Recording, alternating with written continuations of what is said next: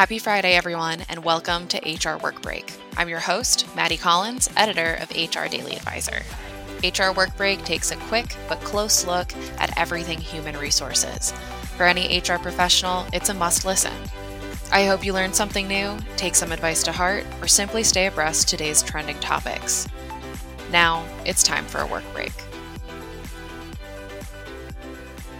Happy Friday and welcome to HR Work Break. Today I'm joined by Karen Siegel, HR and Business Development Manager at Delta Hire.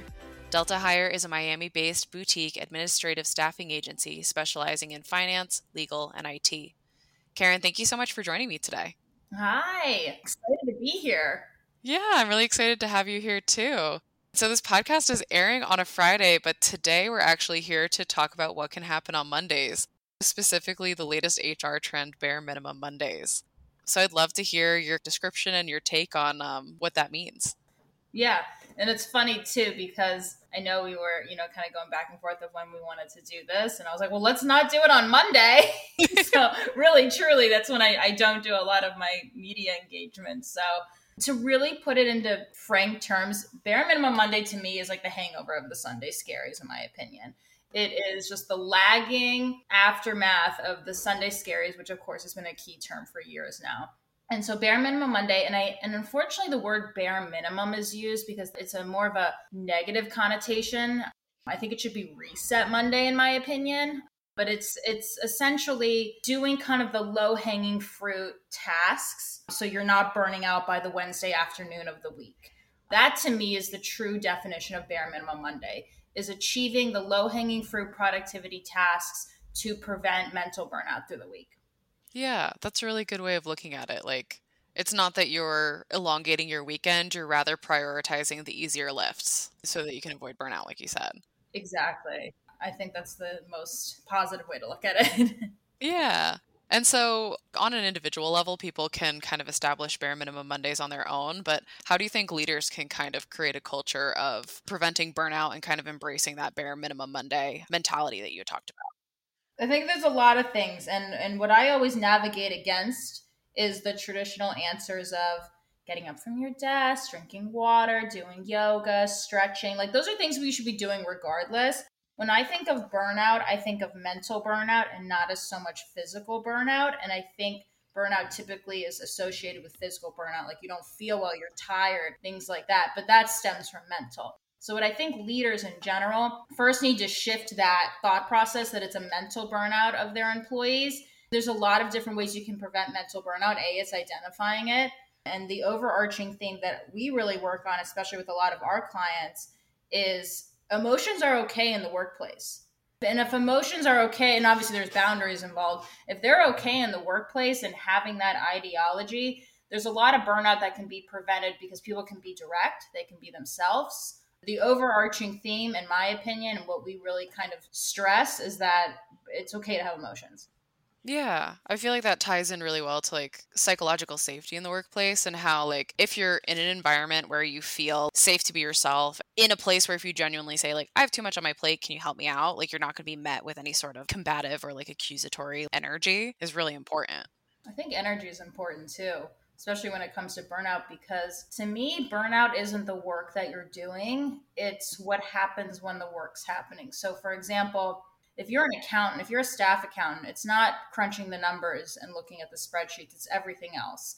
It's the manager that you may not communicate well with, it's the coworker next to you that bothers you for whatever reason. That's where burnout comes in because that emotional stress and that energy plays a toll on you. It's not the actual physical work. And that's another mind shift that we have to understand too. It's more of how do we work together with each other and in, in that way. Yeah combating burnout is like a huge step that a lot of people are trying to take now to improve retention rates and just keep people on board and engaged. Do you have any like advice for making sure that you're not in an environment where people are not communicating well? Being in the staffing and recruiting agency space is you've seen the news articles, it's more massive than ever where I'm obviously experiencing it myself, recruiting some of the same positions, especially with the Gen Z now.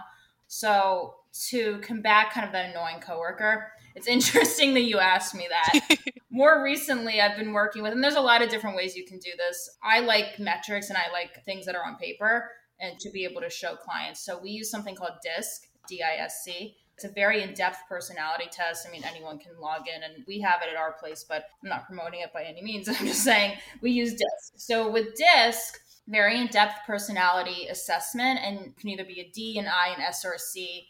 And then your coworker may be on the completely opposite end of the spectrum with disc and most likely they are if you're not working together right.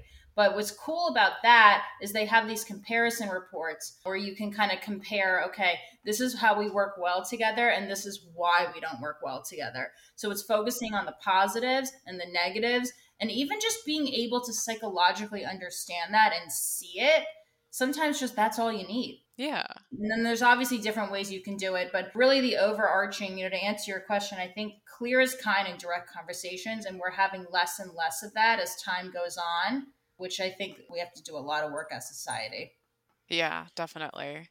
Clear is kind is the motto that I love to follow, that Delta Hire follows, because it's true. Clear is kind. And sometimes direct conversations aren't kind, kind, but being clear is and you can do that without being, you know, harsh or whatnot. Yeah, it's like the difference between telling the truth and just like brutally ripping into someone. It's the sandwich, it's the hamburger. The positive, the negative, the positive. I've always lived by that. You you kind of have that sandwich when you get feedback. But I think it again goes back to burnout. A lot of that is just not having direct dialogue and or not maybe not even knowing how to do it and so employers also too can help employees learn how to have those types of conversations if it's not natural to you like it's not natural to me to be direct i've had to learn to be direct Yeah, and I feel like that really kind of speaks into what you had mentioned about statistics and stuff. Like in the HR space, especially when you're trying to make change, a lot of times if you have concrete data to show people or concrete examples, it makes that kind of transitional process a lot smoother. Exactly. Yeah going back to like the bigger idea of bare minimum Mondays or just um how did you phrase it originally? I call it um, reset Mondays or it's the hangover of Sunday scaries. With reset Mondays, I feel like that's a really good way of phrasing it. It's so much nicer. It's so nice. But I feel like that's kind of the epitome of embracing work life balance. Like you're shaking off the hangover of the Sunday scaries, you're easing back into the week. So, how do you think that supporting work life balance and that acknowledgement that work ebbs and flows with the day of the week or even the season plays a huge role in retention efforts? Yeah, retention is I mean, turnover is always going to happen, especially in different industries. It's going to be higher and lower. But retention, I think it goes into the four day work week, if you don't mind me kind of jumping into that, because I think that helps with retention in a lot of ways. Yeah, no, I was going to get to that later anyway. So this is a perfect transition everyone's talking about the four day, four day work week, you know, with the UK doing their big study. So with retention particularly, I think it goes back to like shifting to working with an individual and employee versus all the employees having to conform to management. So it's shifting that. Um, management having to manage individual employees differently, which is new and different because right now, this is the only time that we've ever had all generations in the workplace. We have Gen Z, millennials, Gen X, and boomers. So there's a lot of different, you know, ways in how we've managed. And I think managing to the individual employee is number one for retention. But number two, a lot of it is, you know, I believe in productivity and that you have peaks during the day and that you, you have low peaks. That's going to play into the four day work week, right? So for me to advise someone for retention is if that employee works best between this amount of hours, and of course, if your industry can do this, some can't if they work best between this amount of hours and this amount of hours, why not have them work that life balance to prevent burnout, you know, to prevent turnover? Right. Um, I think it works and it doesn't. It first starts with changing the way that we manage. We now need to manage the individual employee because we have every generation in the workspace versus everyone conforming just to the way that management is.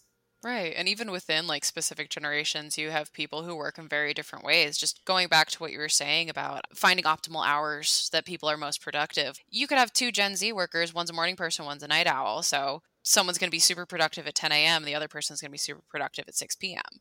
Yep. And, and I've tried to do research on it, but it's not as in depth as sleep REM cycles.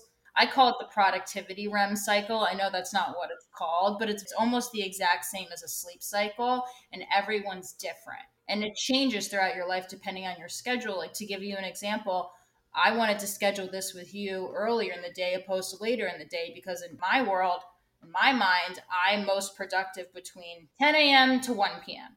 Right? From 1 to 3, it's like, eh, 3 to 4 is good. And then I peak again from like 9 p.m. to 11 p.m. and I do work then. So that's my personal example of my productivity and those waves during the day. But if I, you know, I've been in roles where I was forced to have to do from 9 a.m. to 6 p.m. and I had to be on. I was in sales for many years that burnout and that sales there's a reason why they have some of the highest turnover in all of the industries there's there's no secret behind that i was to say there's a lot of moving parts within sales that make it difficult yeah especially when you're on you know cold calling or your sales are coming in on the phone you don't have that luxury or option i think there are ways that employers can tweak that but that helps i think a lot with retention Definitely. And you had mentioned before that Europe has had a 32 hour long work week for a while. Like it won't work for every single industry, but do you think that as the Reset Mondays kind of gain popularity, the debate for a shortened or four day work week is going to gain steam?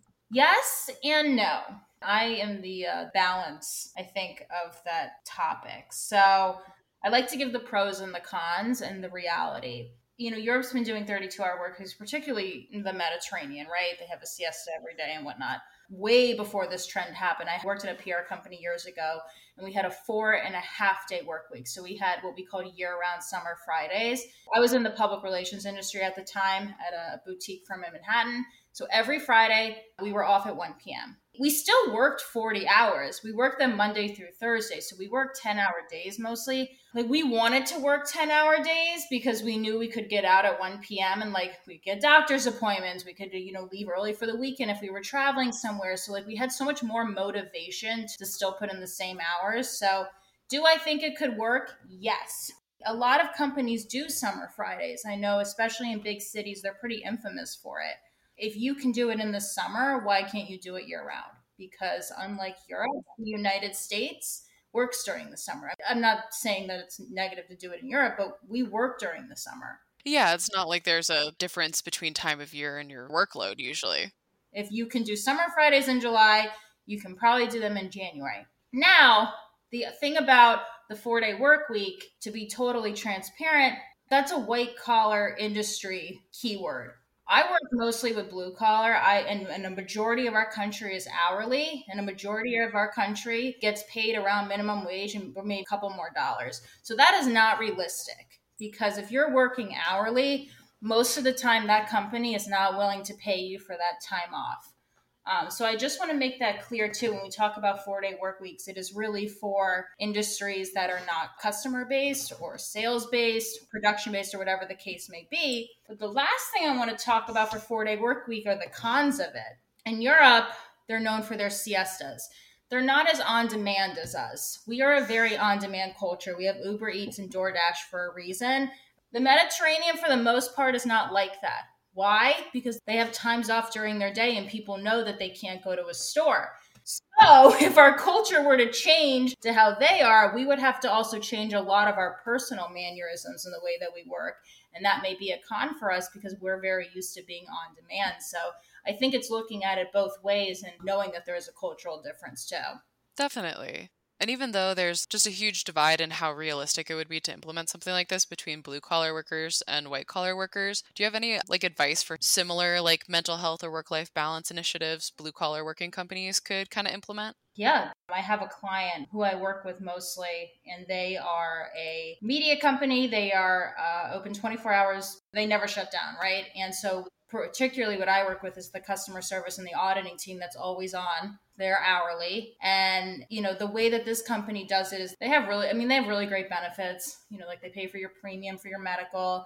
They give you a stipend every week um, on a debit card so you can order a meal. A lot of people work overnights. They do like a food truck. I mean, but this is a huge, this is a pretty huge company that has the, they have the funds to do it. But there's a lot of companies I worked for that had the means to do this that didn't do those little things. And when we recruit and I mention the littlest thing, people are like, I'll go there. When you tell someone give them a hundred dollar debit card a week so they don't have to pay to bring in lunch or order or get or they could use it for groceries, they're like, sign me up. That's such a benefit. Obviously, as a smaller company, if it's more blue collar, I think it just goes into just being accommodating and nice. I mean, I know that sounds so basic. That's like my starting advice if you don't have the means. The littlest things and the acts of service count. Yeah, it's like you said too earlier, you have to understand how to manage the individual. And as an individual, if they have a doctor's appointment, be like, yes, you can go to your doctor's appointment, kind of a thing. Or like, I need to pick up my kid early, so I'm leaving work. That kind of understanding. I'm a big believer in the five love languages, and I think it applies to outside of a romantic setting. So the acts of service, the quality of time. I'm, not, I'm probably not going to be able to name them all, but it's the five love languages. But I think that plays a lot into employees too. Like one employee may value acts of service, as in like you know, their manager let them leave 15 minutes early because, like you were saying, they had to make a doctor's appointment. Or someone may appreciate, like, I don't know, like a $5 gift, like a maybe like a new pen because their boss saw that they hated their whatever pens that they had. I don't know what it is. That can go a long way too, and even understanding what their quote unquote like work language with love language. yeah, just different ways to express employee appreciation is kind of like the core of it. Yeah, and everyone's different. Yeah, exactly you know mine is acts of service and but my i know my coworkers is quality time so my coworker for instance really likes when our ceo you know spends more one-on-one time with him mine is like hey you know we get it you got to leave a little bit early on friday you know no big deal whatever the case may be yeah oh that's awesome and i have one final question for you since this airs on a friday i'm curious what you're looking forward to this weekend I love that. I love when people have conversations too that aren't just like, all right, we got to only talk about what we're doing. Like, just like, yeah, no, like get to know the person behind the work. It goes back to bringing emotion back into the workplace, right? So I'm actually headed up to Vermont.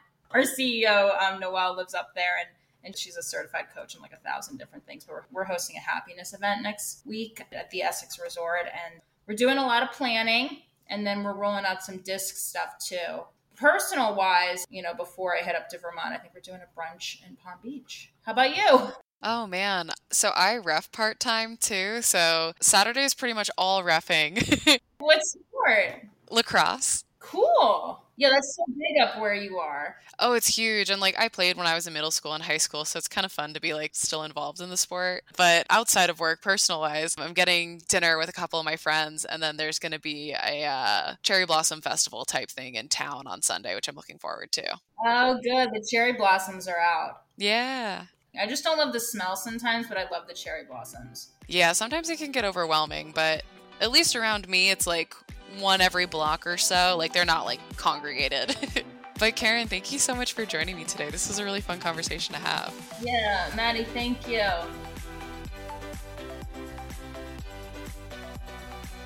Again, I'm Maddie Collins, and thank you for listening. Join us next Friday or whenever you need a work break.